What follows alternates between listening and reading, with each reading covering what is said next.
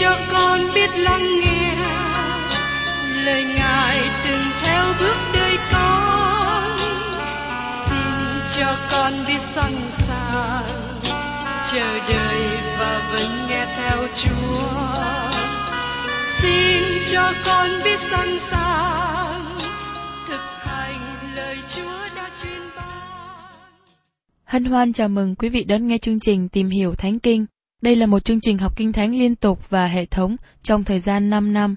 Chúng ta sẽ lần lượt khảo sát từ sáng thế ký cho đến khải huyền.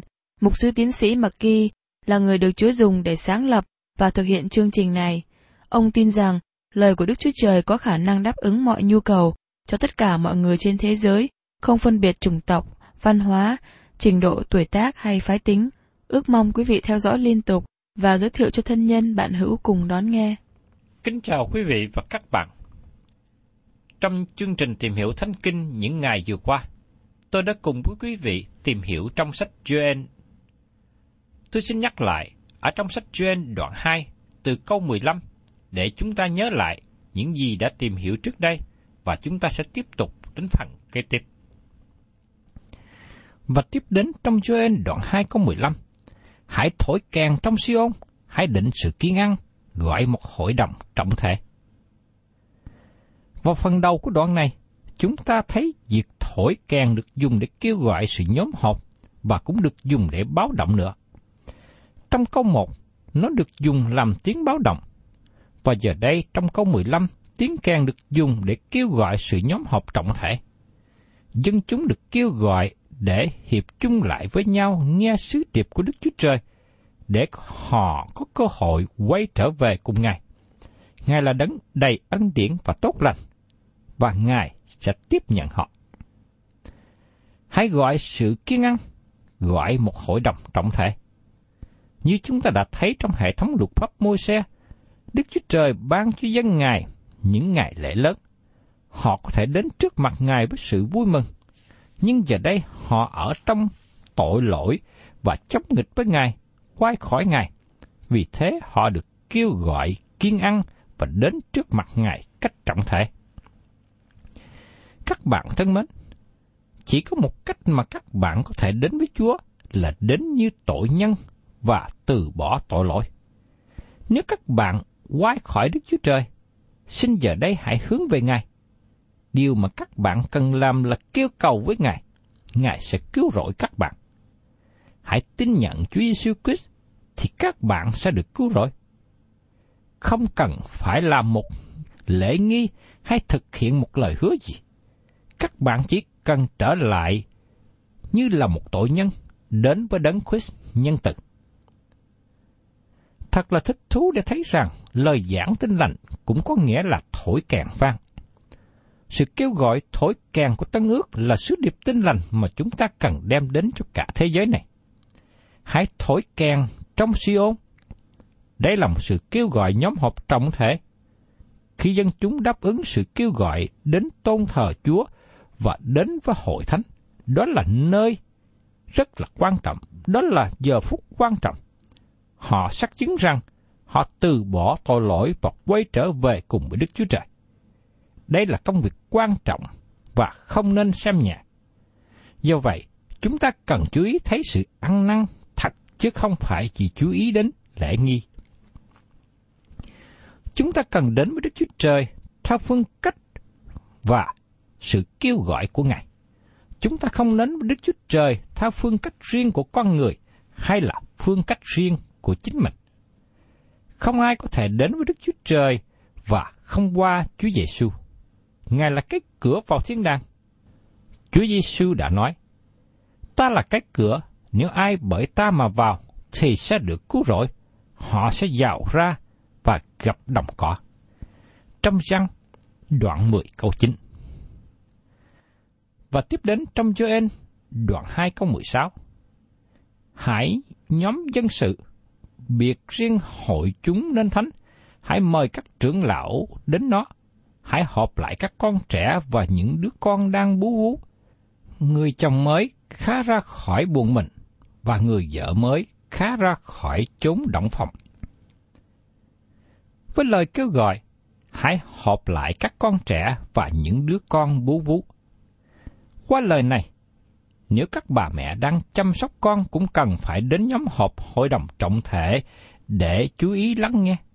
Ngay cả cô dâu và chú rể mới cũng được kêu gọi đi đến dự hội đồng trọng thể.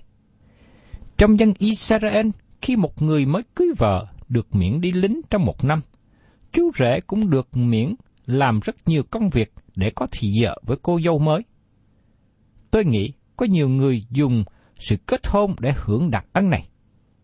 Do vậy, Đức Chúa Trời nói rằng, tất cả mọi người đều đến nhóm họp chung lại với nhau, ngay cả cô dâu và rể mới cưới nhau. Và tiếp đến, xin mời quý vị cùng xem trong trên đoạn 2 câu 17. Các thầy tế lễ là những kẻ hầu việc Đức Rô Va khá khóc lóc giữa hiên cửa và bàn thờ và nói rằng, Hỡi Đức Rô Va, xin hãy tiết dân Ngài, và chớ để cơ nghiệp Ngài bị sỉ nhục và bị các nước cai trị. Làm sao để người ta nói giữa các dân tộc rằng, nào Đức Chúa Trời chúng nó ở đâu? Các thầy tế lễ và những kẻ hầu việc Đức Sô Va khóc lóc. Qua điều này cho chúng ta biết chắc rằng Joel đang ở Jerusalem khi ông viết những lời tiên tri này. Joel là tiên tri cho chương quốc miền Nam. Họ cầu nguyện, hỡi Đức Sô Va, xin hãy tiết chân Ngài và chớ để cơ nghiệp Ngài bị sỉ nhục và bị các nước cai trị. Dân Israel đã bị tản lạc khắp thế giới cho đến ngày nay. Dù rằng hiện nay họ có một đất nước, một chính quyền, một ngọn cờ, nhưng họ vẫn còn bị kèm kẹp bởi nhiều quốc gia trên thế giới. Như trong thời điểm hiện nay, xứ Do Thái bị bạo động và bị khủng bố thường xuyên bởi người Palestine. Sự trở về đất nước Do Thái của họ hiện nay chưa ứng nghiệm trọn vẹn lời tiên tri. Khi Đức Chúa Trời đặt họ trở lại đất hứa, sẽ không còn một khó khăn nào như vậy. Ngày nay đất nước Do Thái thiếu nước vì sự đón phạt của Đức Chúa Trời. Nhưng đến thời gian Chúa ban phước, thì những sự khó khăn thiếu thốn này không còn nữa.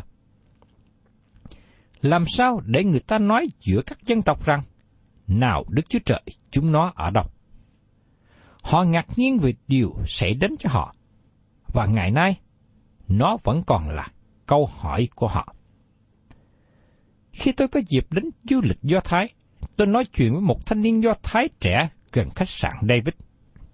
Anh ta nói, nếu chúng tôi là tiễn dân của Đức Chúa Trời, tại sao Ngài không can thiệp cho chúng tôi ngày hôm nay? Tôi nói với anh ta một cách kính trọng. Bởi vì hiện nay anh chưa trở về với Đức Chúa Trời, cho đến khi nào anh thật sự ăn năn và quay trở về cùng Ngài. Ngài chưa đối xử với anh như là tiễn dân của Ngài. Ngày nay, Đức Chúa Trời đang làm một điều mới. Ngài đang kêu gọi dân tộc của anh, dân tộc của tôi, người Do Thái và người ngoại trở thành một dân cho danh của Ngài. Anh chưa làm mới lại với Đức Chúa Trời. Anh vẫn còn đi theo đường lối của luật pháp môi xe mà nó đã lỗi thời. Điều mới nhất hiện nay là hội thánh của Chúa Giêsu Christ. Các bạn thân mến, Đức Chúa Trời đang mời gọi những ai tin nhận Ngài sẽ trở thành một thành viên mới trong hội thánh của Đức Chúa Trời. Thưa các bạn, Tiên tri Joel tiếp tục đi vào tương lai và nói về ngày của Đức giê va Xin chú ý rằng, trong đoạn này, từ ngữ sau đó xuất hiện mấy lần. Mời các bạn cùng xem tiếp trong Joel đoạn 2, câu 18. Đức giê va đã vì đất mình động lòng khen, Ngài đã động lòng thương xót dân Ngài. Trong bài giảng trên núi Olive, trong sách Matthew đoạn 24 và 25, Chúa Giêsu dùng từ ngữ sau đó, trước khi sự việc xảy ra trong thời kỳ đại nạn. Vào lúc cuối cùng thời kỳ đại nạn, trước khi Chúa Giêsu trở lại trên đất này. Sau đó, Ngài vì đất mình động lòng khen, Ngài đã động lòng thương xót dân Ngài. Và tiếp đến trong Joel đoạn 2 câu 19, Đức giê va trả lời và đã phán cùng dân mình rằng, Này, ta sẽ ban cho các ngươi lúa mì, rượu mới và dầu. Các ngươi sẽ no nê về các thứ đó. Ta sẽ chẳng làm cho các ngươi nên cớ sỉ nhục giữa các dân nữa. Đây là thời gian mà Đức Chúa Trời sẽ ban cho họ lúa mì, rượu mới và dầu. Họ sẽ được no đủ, thỏa lòng và không còn bị quấy phá bởi những dân tộc xung quanh nữa. Trong ngày hôm nay, điều này chưa được ứng nghiệm một số lớn dân Do Thái vẫn còn ở nước ngoài. Có nhiều người Do Thái ở Hoa Kỳ hơn là ở trong nước Do Thái. Cũng có một số lớn dân Do Thái hiện còn ở Nga Xô. Lời tiên tri này chưa được ứng nghiệm trong thời kỳ hiện nay. Điều này hướng về tương lai phía trước. Nó được xác định rõ, đây là thời kỳ ngày của Đức Sô Va, mà nó sẽ bắt đầu với thời kỳ đen tối và đi dần đến buổi sáng hừng đông của thời kỳ một ngàn năm con người trong quá khứ chống nghịch đã đổ ra trên đất này và vào lúc bắt đầu nước đời đời. Từ đây, chúng ta ở phần cuối của thời kỳ đặc biệt đó.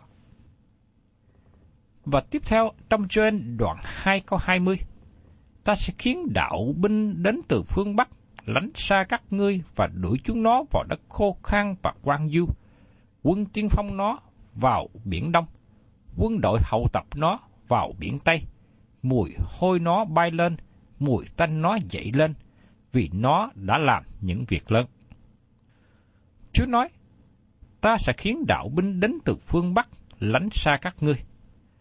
Rõ ràng điều này không nói về cào cào, nhưng nói về quân đội đến từ phương Bắc. Điều này ứng nghiệm một phần khi quân đội Assyri đến và đánh chiếm miền Bắc. Nhưng Đức Chúa Trời đã giải cứu miền Nam một cách kỳ lạ. Nhưng sau đó hơn một trăm năm, dương quốc miền Nam cũng bị bắt lưu đày, nhưng bởi quân Babylon chứ không phải bởi quân Assyria.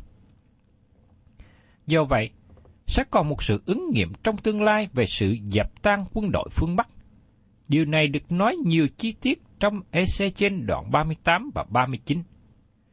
Trong thời kỳ đại nạn, Nga Xô sẽ đến từ phương Bắc, nhưng Đức Chúa Trời sẽ giải cứu Israel sự diễn đạt này thích ứng với sự diễn đạt về chiến trận Hamagedon. Quân hậu tập nó vào biển Tây, mùi hôi nó bay lên, mùi tanh nó dậy lên, vì nó sẽ làm những việc lớn. Biển Galilee ở một phía, còn biển Địa Trung Hải ở phía bên kia của thung lũng Escalon, nơi mà chiến trận Hamagedon sẽ xảy ra. Đức Chúa Trời sẽ can thiệp như chúng ta thấy trong sách Ezechiel. Ngài sẽ quỷ diệt quân đội từ phương Bắc và Ngài sẽ làm điều đó để danh Ngài được vinh hiển. Đức Chúa Trời được vinh hiển khi Ngài đón phạt tội lỗi nhiều như thế, cũng như khi Ngài giải cứu một tội nhân. Đó là điều khó cho chúng ta tin nhận. Nó là một viên thuốc đắng cho con người nuốt vào. Đức Chúa Trời là đấng thánh, đấng công bình, Ngài sẽ phán xét. Tất cả tiên tri của Đức Chúa Trời đều nói về điều đó. Lời của Đức Chúa Trời nói rất nhiều về sự phán xét của Ngài. Nhưng chính Đức Chúa Trời không thích sự phán xét. Chúng ta đã thấy Đức Chúa Trời là đấng ân điển, nhân từ và chậm dần. Sự phán xét là công việc xa lạ cho Đức Chúa Trời. Đó là lý do tại sao Đức Chúa Trời vẫn còn giữ tay của Ngài lại để kêu gọi chúng ta đến cùng Ngài. Nhưng cuối cùng, khi con người khước từ quay trở về cùng Ngài, Ngài sẽ phán xét họ trong sự công bình, thánh khiết của Ngài. Đây cũng là sự thật cho con cái của Đức Chúa Trời. Khi chúng ta làm sai, và nếu chúng ta không đoán xét chính mình, Đức Chúa Trời sẽ đoán xét. Ngài sửa phạt chúng ta để đem chúng ta trở về cùng Ngài. Thành thật nói với các bạn, tôi đã đến trong sự sửa phạt của Chúa, và tôi thấy gần gũi với Chúa Thiên Thượng. Bởi vì tôi xin nói với các bạn rằng, chúng ta không có vui mừng khi bị sửa phạt. Và tiếp đến trong sơ đoạn 2 câu 21, Hỡi đất, chứ sợ chi? Hãy nức lòng vui vẻ và mừng rỡ, vì Đức Sô Va đã làm những việc lớn. Thời kỳ đại nạn dẫn đến sự đến của Đấng Christ để thiết lập nước của Ngài. Ngày nay đất nước Do Thái vẫn còn bị rủa xả. Họ cần nước để dùng. Đất nước này vẫn còn xa lắm mới trở thành vườn Eden. Những ai có dịp lái xe từ Jerusalem đến Jericho sẽ thừa nhận rằng nó là một khu vực khô cằn như sa mạc. Các bạn chú ý rằng hội thánh không ở trong bối cảnh này. Chúng ta cũng không tìm thấy hội thánh trong bài giảng trên núi Olive hay là trong sách Khải Quyền sau đoạn thứ tư. Những người tin nhận Chúa Giêsu đã được cất lên và sẽ không còn hội thánh trên đất. Và khi hội thánh vào trong thiên đàng sẽ không còn là hội thánh nữa, nhưng hình ảnh được thay đổi. Những người tin nhận sẽ được gọi là cô dâu của Đấng Christ.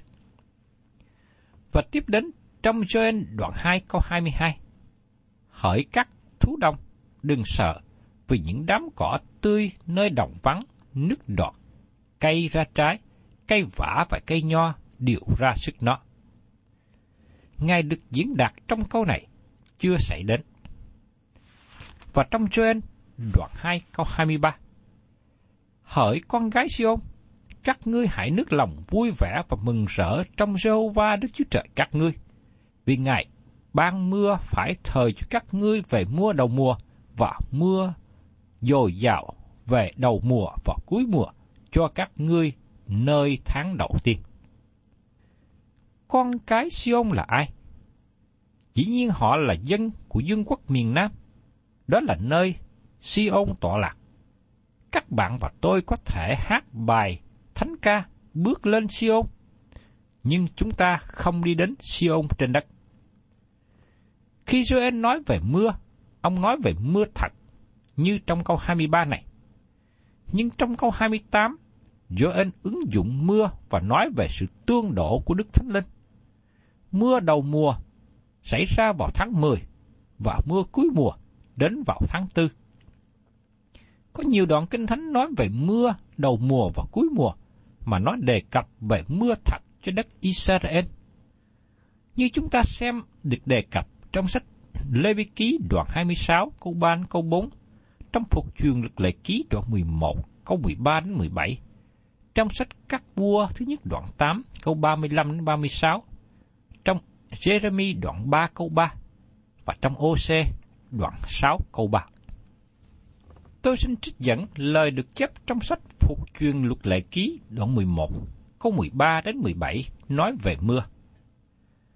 Vậy, nếu các ngươi chăm chỉ nghe các điều răng ta truyền cho các ngươi ngày nay, hết lòng, hết ý kính mến rêu va Đức Chúa Trời ngươi và phụng sự Ngài, thì ta sẽ cho mưa mùa thu, mua mùa xuân xuống thuận thì tại trong xứ các ngươi. Ngươi sẽ thâu góp ngũ cốc, rượu và dầu của các ngươi. Ta cũng sẽ khiến đồng ruộng ngươi xanh cỏ cho súc vật ngươi. Ngươi sẽ ăn và được no nê các ngươi khắc cẩn thận, kẻo lòng bị dụ dỗ, say bỏ Chúa mà hầu việc các thần khác và quỳ lại trước mặt chúng nó chăng? E cơn thạnh nộ của Đức giê va sẽ phừng lên cùng các ngươi. Ngài đóng các tương trời lại, nên nổi chẳng có mưa nữa, đất không sinh sản. Như vậy, các ngươi sẽ vội chết trong xứ tốt tươi này, là xứ mà giê va Đức Chúa Trời ban cho các ngươi. Thưa các bạn, trước đây tôi có dịp đến Do Thái và tôi nghe rằng mưa cuối mùa đã trở lại xứ này. Khi tôi đến đó vào tháng tư, nó chỉ có một ít mưa.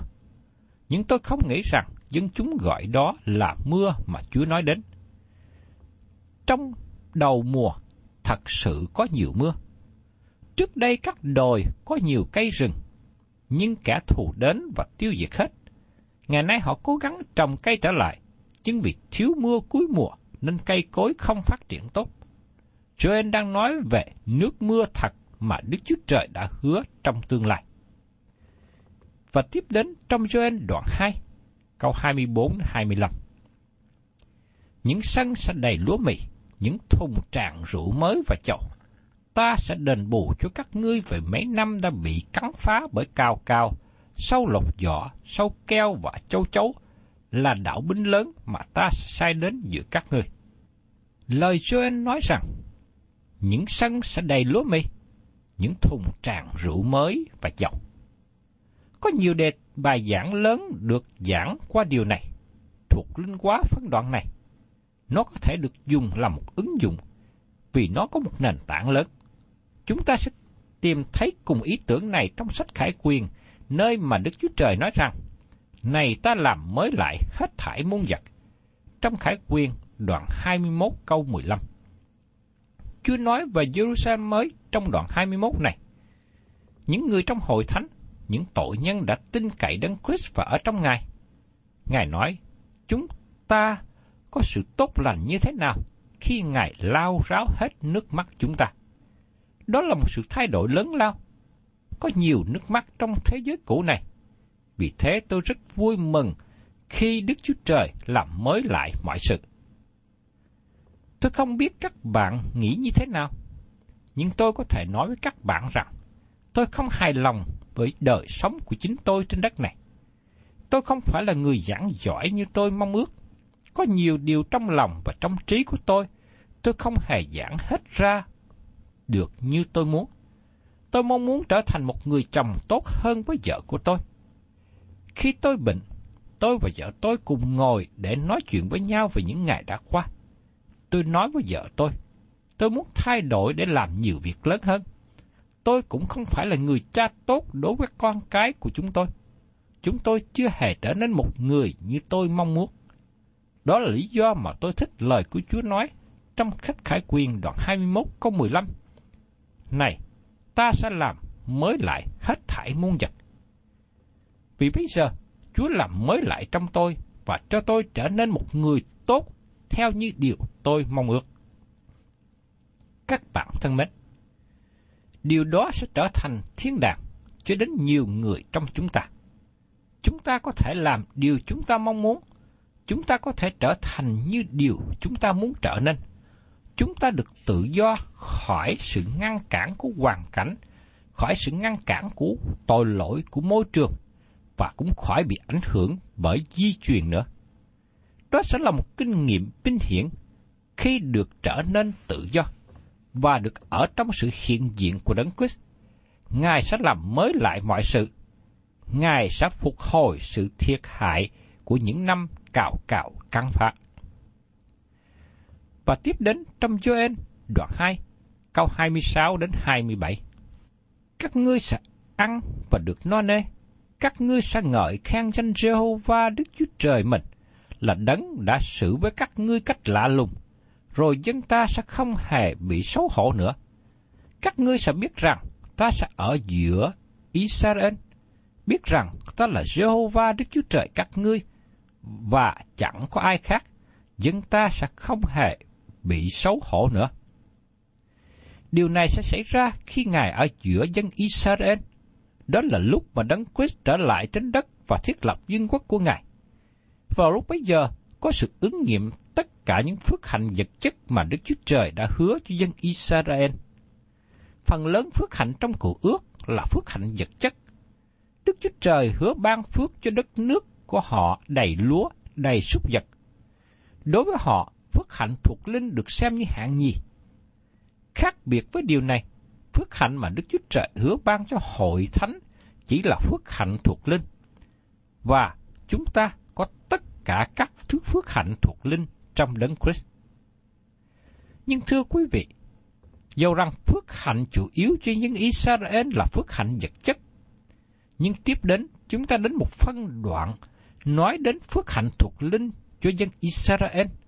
Đây là phân đoạn có nhiều sự tranh luận. Trong Kinh Thánh, sách Joel đoạn 2, câu 28 đến 32.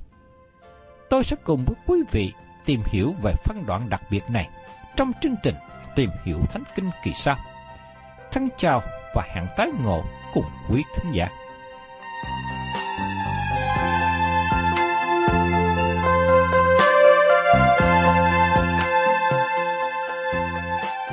Cảm ơn quý vị đã đón nghe chương trình Tìm hiểu Thánh Kinh. Nếu quý vị muốn có loạt bài này, xin liên lạc với chúng tôi theo địa chỉ sẽ được đọc vào cuối chương trình. Kính chào quý thính giả.